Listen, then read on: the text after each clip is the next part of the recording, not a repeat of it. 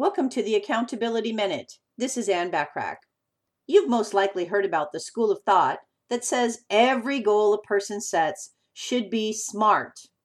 SMART stands for specific, measurable, attainable, realistic, and tangible, or the T could also stand for timely. Well, I have to mention that I take issue with the word realistic. After all, who defines what is possible in the realm of reality? I believe goals should be what I call stretch goals that are achievable and also require the person to stretch their limits just a little bit. This extra push provides inspiration and motivation, in my opinion. Stretch goals are win win.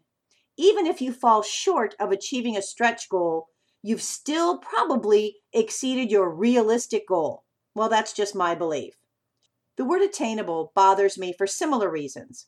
Obviously, you want your goal to be within reach, but the same quote stretch should also be added for additional motivation and inspiration. So, for example, if you set a goal that you think is attainable, add something a little extra onto that goal for it to be considered a stretch. Let's say that based on last year's revenue, you think you can increase your revenue by 10% this year. What would happen if you set your goal to increase your revenue by 15% or 17% or even 20%. You would probably be even more creative and come up with ways to achieve that stretch goal. Remember to aim for what you want each and every day. Until next time, make it a great day, today and every day. Thanks for listening.